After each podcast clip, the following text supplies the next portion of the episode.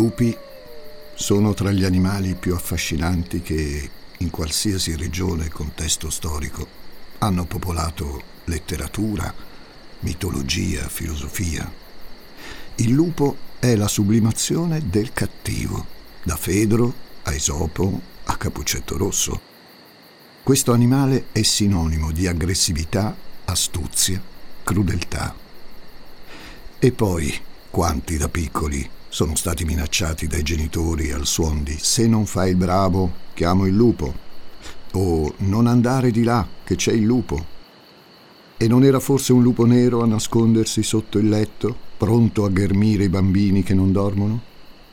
Comunque sia, l'odio nei confronti di questo animale deriva anche dal modo, decisamente insolito, in cui caccia le sue prede. I lupi osservano il territorio per giorni prima di cacciare. Quando trovano potenziali prede, ne studiano i comportamenti senza fretta. Poi individuano gli esemplari più deboli, feriti o isolati. Sono animali intelligenti che, diciamo così, sanno ottimizzare gli sforzi e poi da sempre attaccano le greggi direttamente nel recinto e quando accade compiono un massacro. Sì, perché i lupi uccidono molti più animali di quanti effettivamente sarebbero necessari alla loro sopravvivenza, al punto che spesso, una volta sazi, abbandonano sul loro cammino i resti quasi intatti di parecchie prede, come se lo facessero per sfizio. Non è così. Il fatto è che per loro uccidere è un rischio e per questo, quando cacciano, non sanno fermarsi. Chissà quando avranno ancora occasione di mangiare. Piccolo dettaglio. A prendere tutte le decisioni importanti per il sostentamento del branco, come deve muoversi, quando cacciare, dove fermarsi per la riproduzione, non è il lupo, bensì la lupa. E credetemi, ragazzi miei, la lupa dovrebbe farvi molta, molta più paura. Sono Francesco Migliaccio, benvenuti a un nuovo episodio di Demoni Urbani.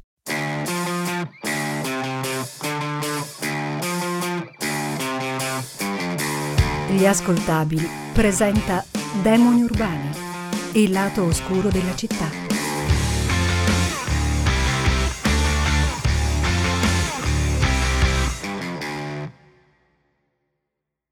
Aniagen una piccola cittadina dell'Anti-Mansisk, in Siberia occidentale.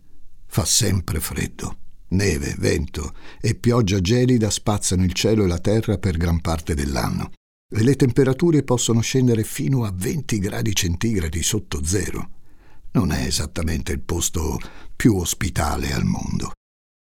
In alcuni periodi sembra di stare in quelle palle di vetro che i bambini comprano alle bancarelle di Natale e che si divertono a scuotere per poi ammirare i piccoli paesaggi all'interno coprirsi di soffici fiocchi di polistirolo. Ecco, immaginate di viverci dentro una di quelle palle di vetro. È qui che è nata nel 1972 la piccola Irina Gaidamachuk.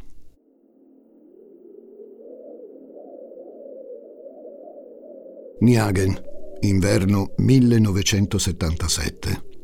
La casa di Rina non è diversa da tutte le altre baracche che popolano la periferia della cittadina. Lì dove sono relegati gli alcolisti, i disoccupati, finestre rotte tenute insieme col nastro isolante, tetti che perdono, vegetazione incolta e ovviamente freddo.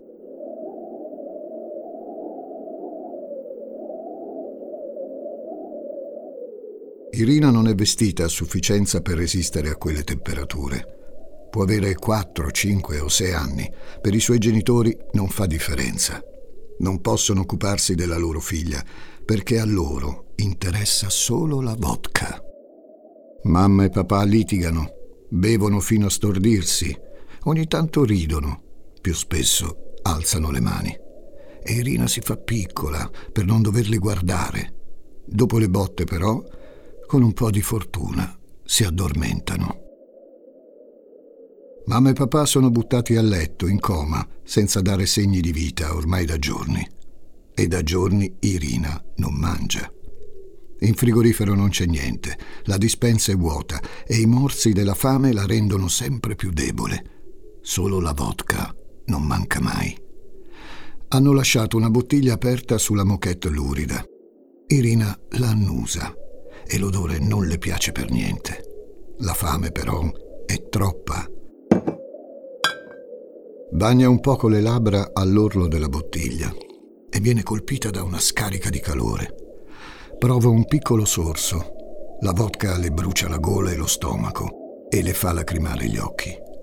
Non si avvicinerà mai più a quella bottiglia.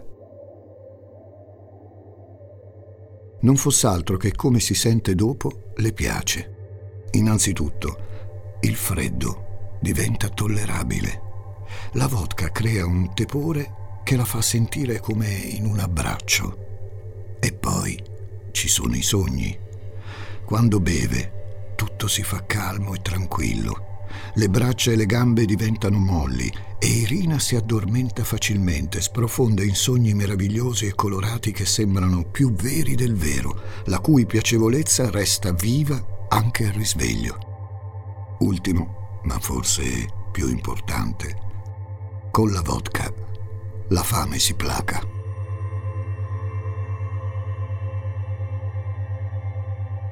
Irina attua una strategia. Aspetta che mamma e papà collassino. A quel punto prende un bicchiere e lo riempie di vodka fino all'orlo. Poi beve, un sorso alla volta, fino a quando non sente più niente. Non la fame, non la sete, non il freddo, non la paura. Fino a quando anche lei perde i sensi. Mamma e papà invece perdono presto la potestà genitoriale. Non un grande scandalo a Niagen. Nel 1978 i bambini negli istituti sono un'infinità. Non sono necessariamente orfani, quanto piuttosto figli di genitori distrutti, economicamente incapaci, spesso alcolizzati. A loro volta questi genitori sono figli di alcolizzati, giovanissimi e abbandonati a loro stessi, in una sorta di ciclo perpetuo che nessuno sa come spezzare. Gli assistenti sociali hanno trovato Irina svenuta, denutrita, mezza congelata, ma viva. Andrà in qualche struttura di accoglienza e con un po' di fortuna potrà trovare una nuova famiglia che non aspetta altro che una bella bambina da accudire. Irina sa come comportarsi e ogni volta che nella struttura arrivano coppie, tutti ne restano colpiti. È pulita, pettinata, sorridente, determinata. Ma ogni volta che le nuove famiglie tornano, è sempre per prendere un bambino, una bambina più piccoli. E lei resta lì. Nel 1980 Irina ha quasi otto anni e ha già capito un'amarissima verità. Nessuno la adotterà mai perché è troppo grande.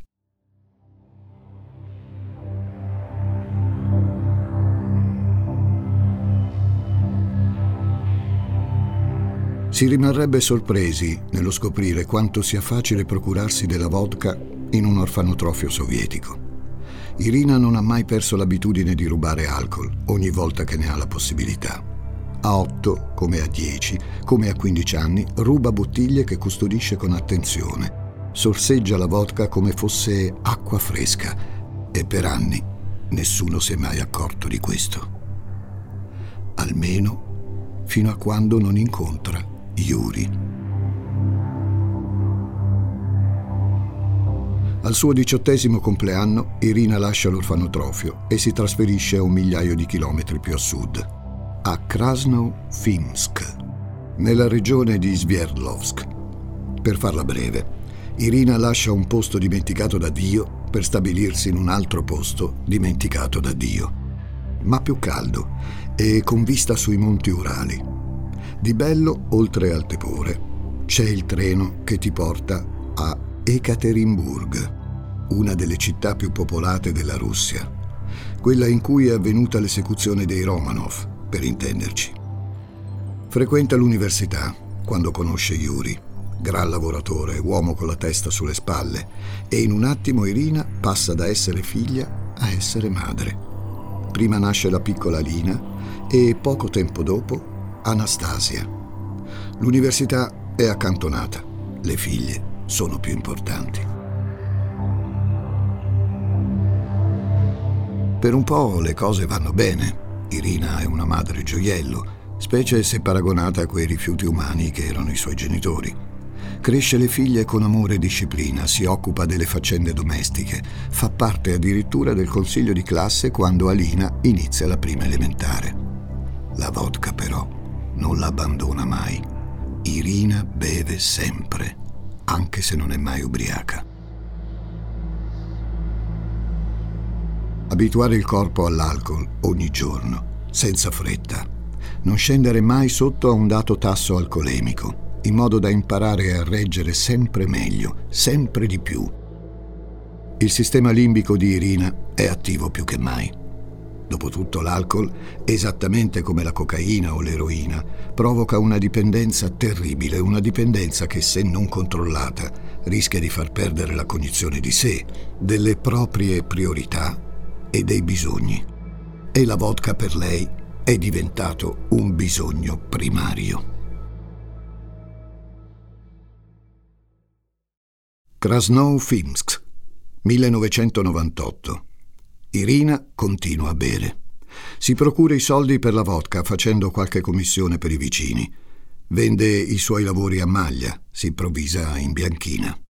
Non ci impiega molto Yuri ad accorgersi che Irina ha un problema con l'alcol, ben più grave di quello che la donna dà a vedere.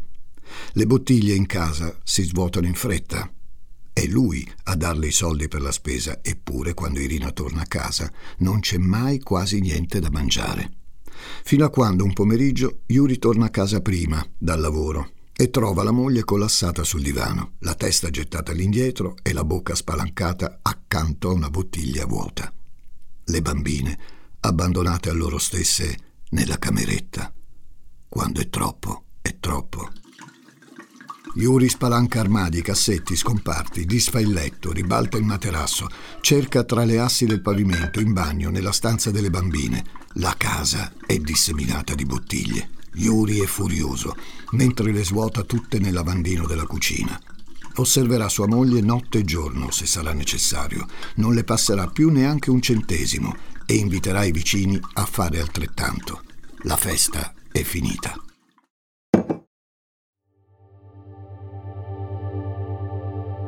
Tremori, nausea, cefalea, ipersudorazione, tachicardia, pressione alta, riflessi alterati.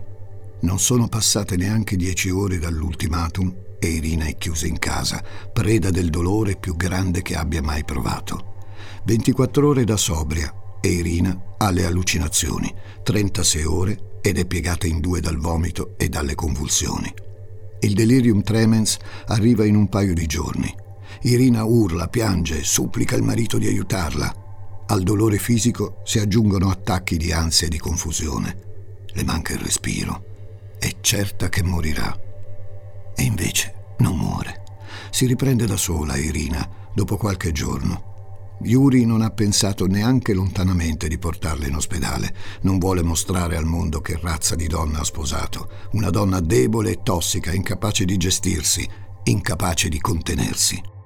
Irina promette che ha imparato la lezione e Yuri le crede.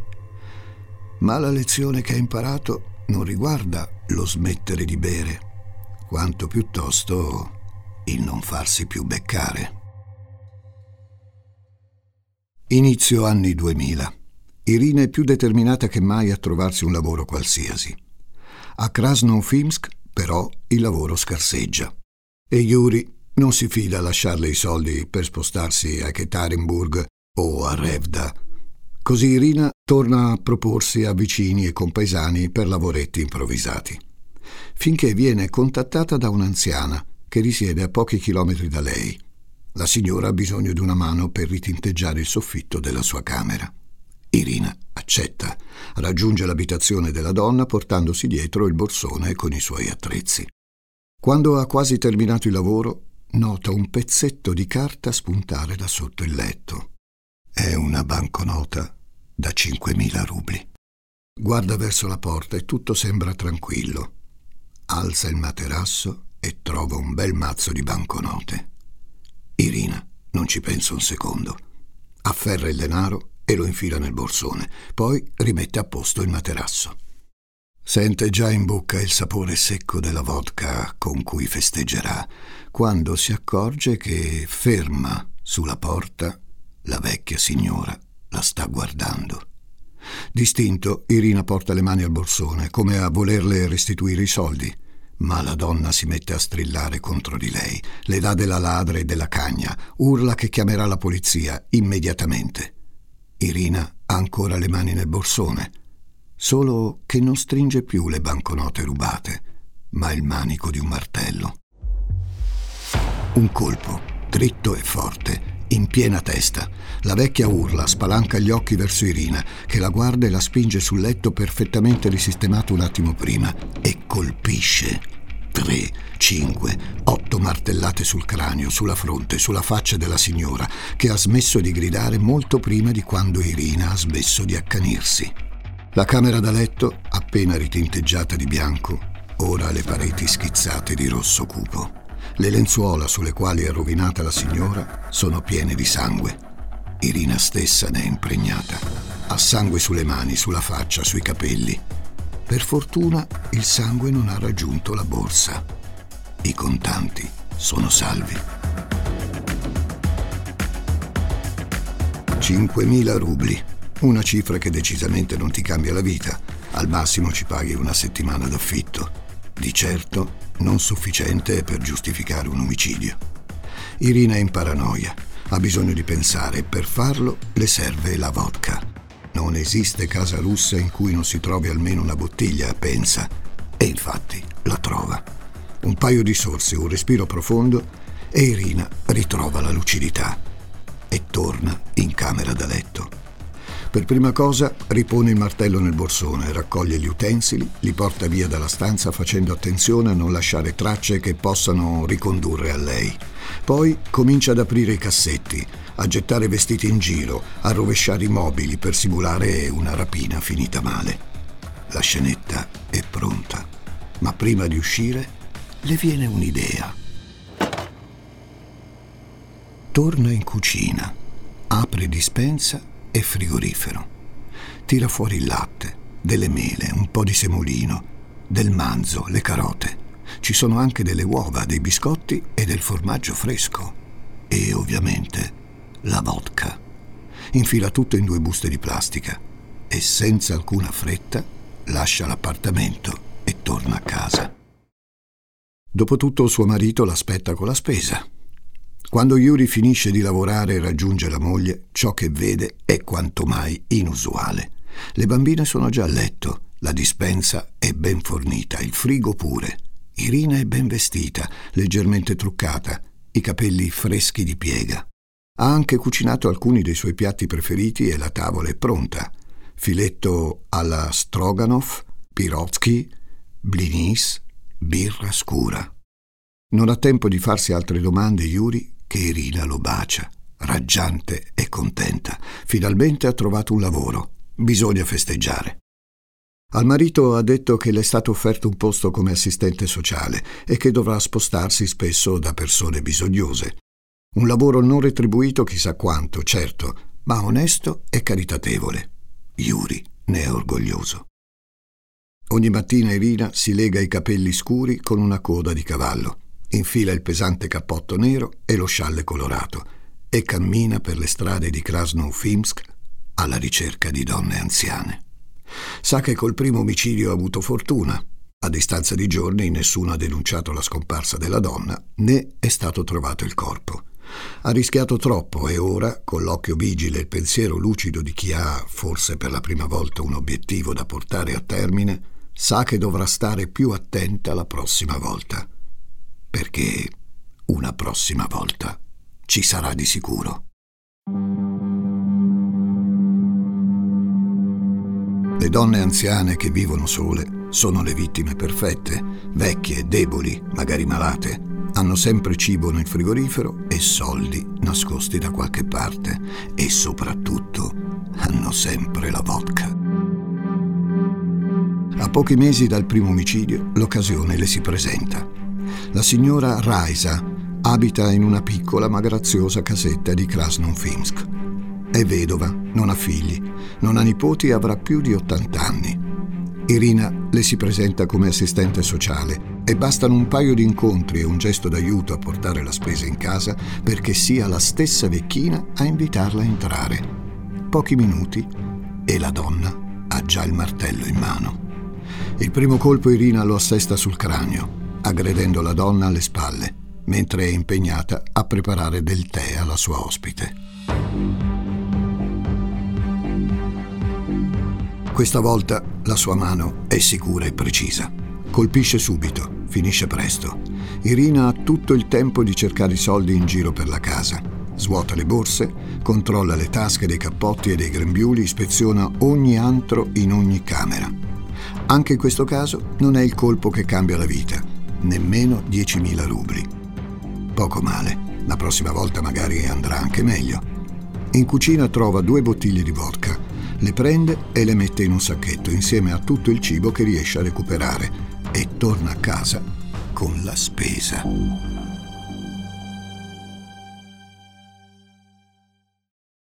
Le anziane trovate morte e martellate in testa nella stessa area cominciano ad essere tante, troppe. Le scene del crimine sono agghiaccianti, dei veri massacri, e si somigliano tutte. Sangue ovunque, segni di lotta, visi resi irriconoscibili dalle deformazioni dei crani maciullati. Il timore della polizia è che nella regione dove vive Irina ci sia un pazzo assassino, un uomo forte e crudele, capace non solo di uccidere delle anziane innocenti, ma anche di riversare sui loro corpi una violenza inaudita e ingiustificata. Sì, c'è un serial killer in zona. Bisogna tenere gli occhi aperti.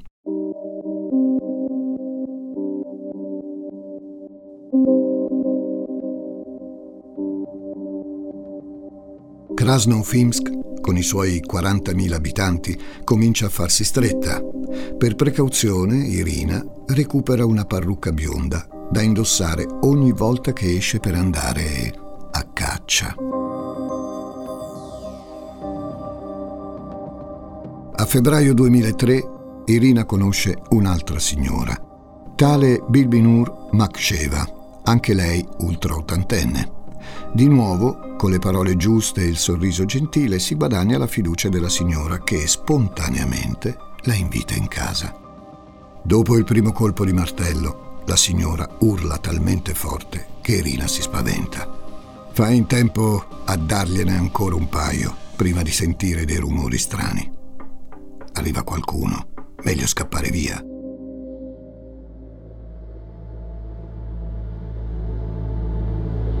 La signora è gravemente ferita, stordita, ma ancora viva. Una volta ripresa, la signora denuncia l'aggressione. Dice che ad averla colpita è stata una donna bionda che si era presentata come assistente sociale. Dice che l'ha colpita con violenza e che se non fosse stato per i vicini allarmati l'avrebbe massacrata. La polizia però non può credere che l'assassino che stanno cercando sia una donna. Nella profilazione comune, quando si parla di serial killer donne, si ascrivono molte di loro a due categorie, le vedove nere e gli angeli della morte. Le vedove nere uccidono mariti e amanti con i quali hanno intrattenuto una relazione sentimentale. Possono essere mosse dal desiderio di possesso o di vendetta, dalla gelosia, ma anche da un insito odio per il maschio. Gli angeli della morte, spesso infermiere, badanti, assistenti sanitarie, uccidono nell'ambiente di lavoro persone inermi e godono del controllo che esercitano sulla vita e sulla morte delle vittime, giustificando gli omicidi come atti di misericordia. In entrambi i casi, il mezzo prescelto per uccidere è il veleno. Qui ci sono crani fracassati a martellate Nessuna donna può aver compiuto un simile massacro. Al massimo si sarà trattato di un uomo travestito da donna. La testimonianza dell'anziana viene archiviata e le indagini continuano a brancolare nel buio. Irina Gaidamachuk deve anni di caccia indisturbata a un luogo comune.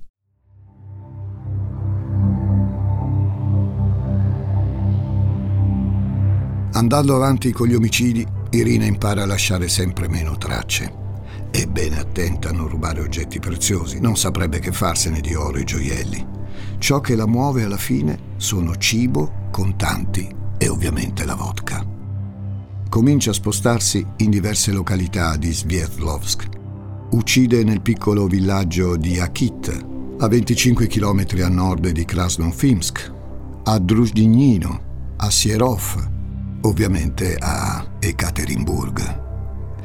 A volte, se ne ha la possibilità, si ferma dalla signora massacrata, dorme nel suo letto e al mattino, con tutta calma, raggiunge la stazione e prende il treno per tornare a Krasnofimsk.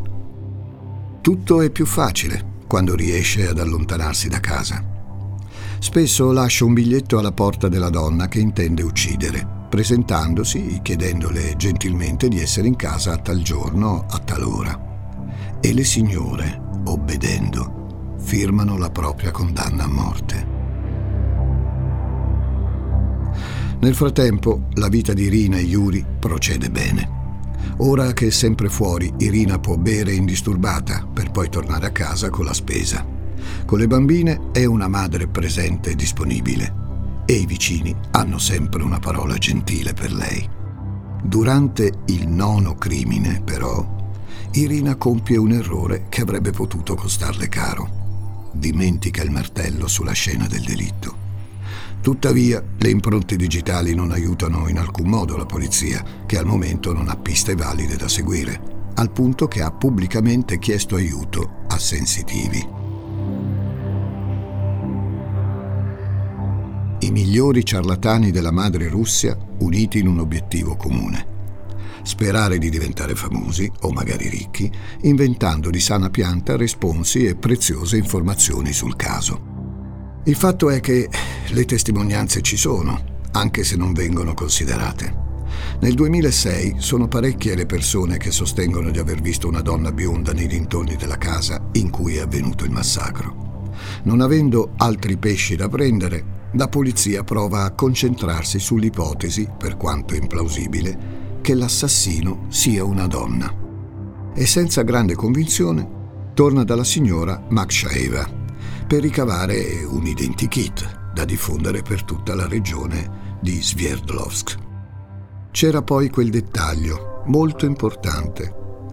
La signora Makshaeva sostiene che la donna che l'ha aggredita diceva di essere un assistente sociale.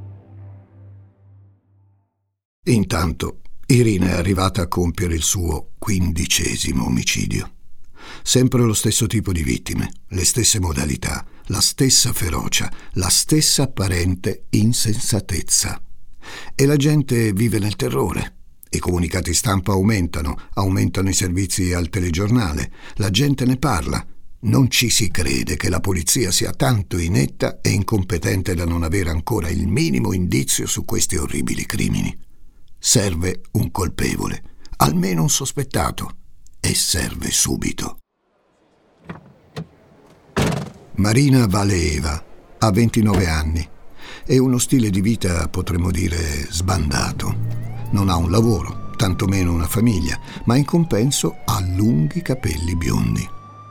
Sono bastate alcune segnalazioni per far scattare le forze dell'ordine. A fine marzo 2008 la ragazza viene arrestata nella stazione di Nizhny Tagil, a 150 km da Ekaterinburg dove Irina era stata appena un mese prima per compiere un altro omicidio. Marina Valeva, del tutto estranea ai fatti, viene minacciata e torturata dalla polizia finché non confessa crimini che non ha commesso. Tutto purché la smettano. La Russia intera tira un sospiro di sollievo. Finalmente ha il suo capro espiatorio. Quando un serial killer uccide, indisturbato, un gran numero di vittime, spesso inizia a sentirsi infallibile. La sicurezza acquisita col tempo si trasforma in arroganza e l'arroganza lo porta a essere meno attento e a compiere degli errori. Così, appena dopo l'arresto di Valeva, Irina decide di mettere in atto un vero coup de théâtre, un omicidio da virtuosa. E ha già la vittima perfetta. Maggio 2010.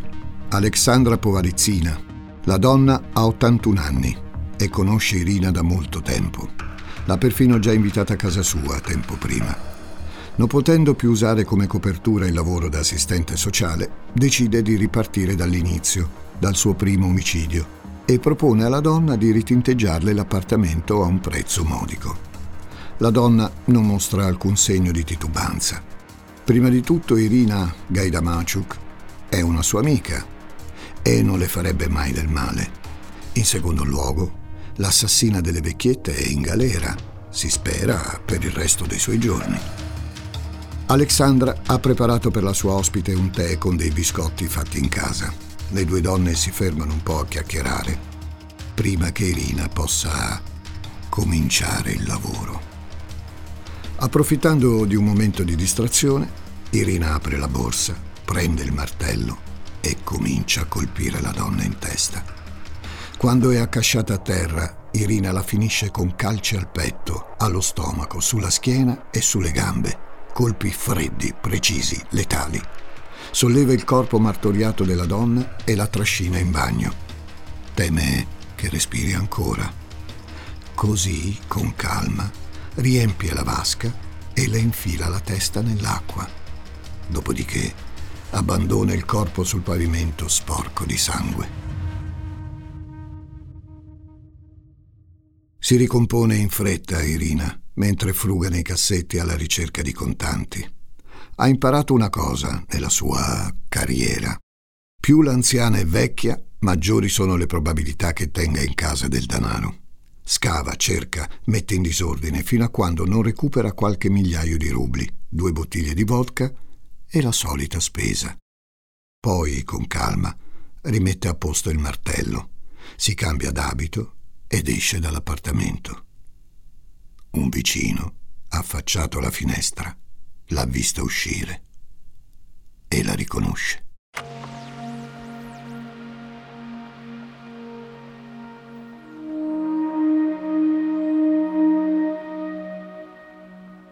Irina Gaidamachuk viene arrestata un mese dopo. Le impronte digitali rinvenute sul martello la inchiodano definitivamente e l'intera Krasnofimsk è sotto shock.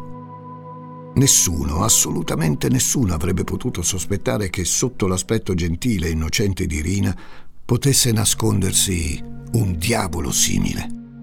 Irina confessa i suoi crimini con lucida compostezza, risponde serena alle domande degli inquirenti.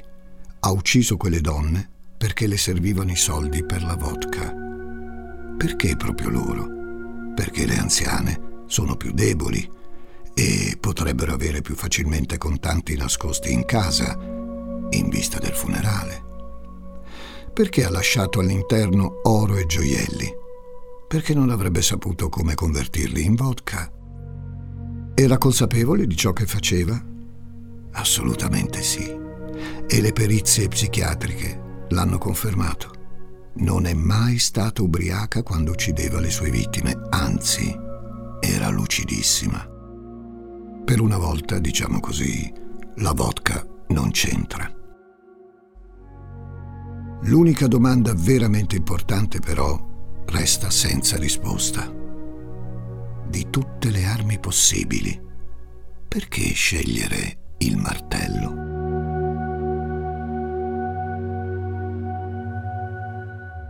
È consuetudine che i giornali, quando hanno a che fare con un serial killer, si prodighino per trovare i soprannomi più truci. Pensiamo alla saponificatrice di Correggio, al mostro di Rostov o al cannibale di Milwaukee. Anche per Irina la stampa si è sbizzarrita. Satana in gonnella è forse il soprannome più famoso. Eppure ce n'è un altro molto più calzante. Per il modo in cui ha scovato le sue vittime, per la scelta di accanirsi su donne anziane sole, per la sua capacità di studiare bene il territorio prima di colpire, Irina è chiamata anche la lupa di Krasnofimsk. E personalmente lo trovo più azzeccato.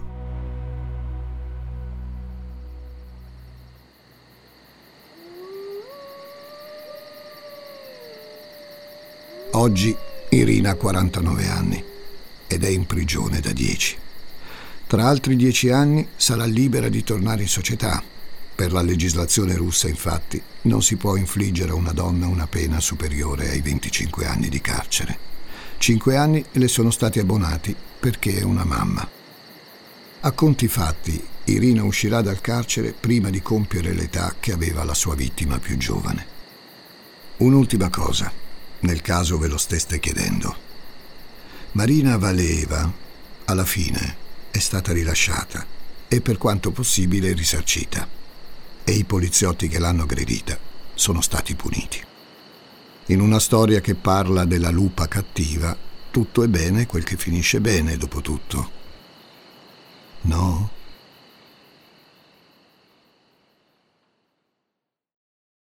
Demoni urbani, i mostri sono tra noi è il titolo del volume che Demoni urbani dedica al male che non ti aspetti, quello che ti sorprende e ti lascia senza fiato. È scritto da Giuseppe Paternò Raddusa e vi aspetta in libreria edito da Sperling e Kupfer. Leggendolo, sono certo che proverete la sensazione di ascoltare la mia voce.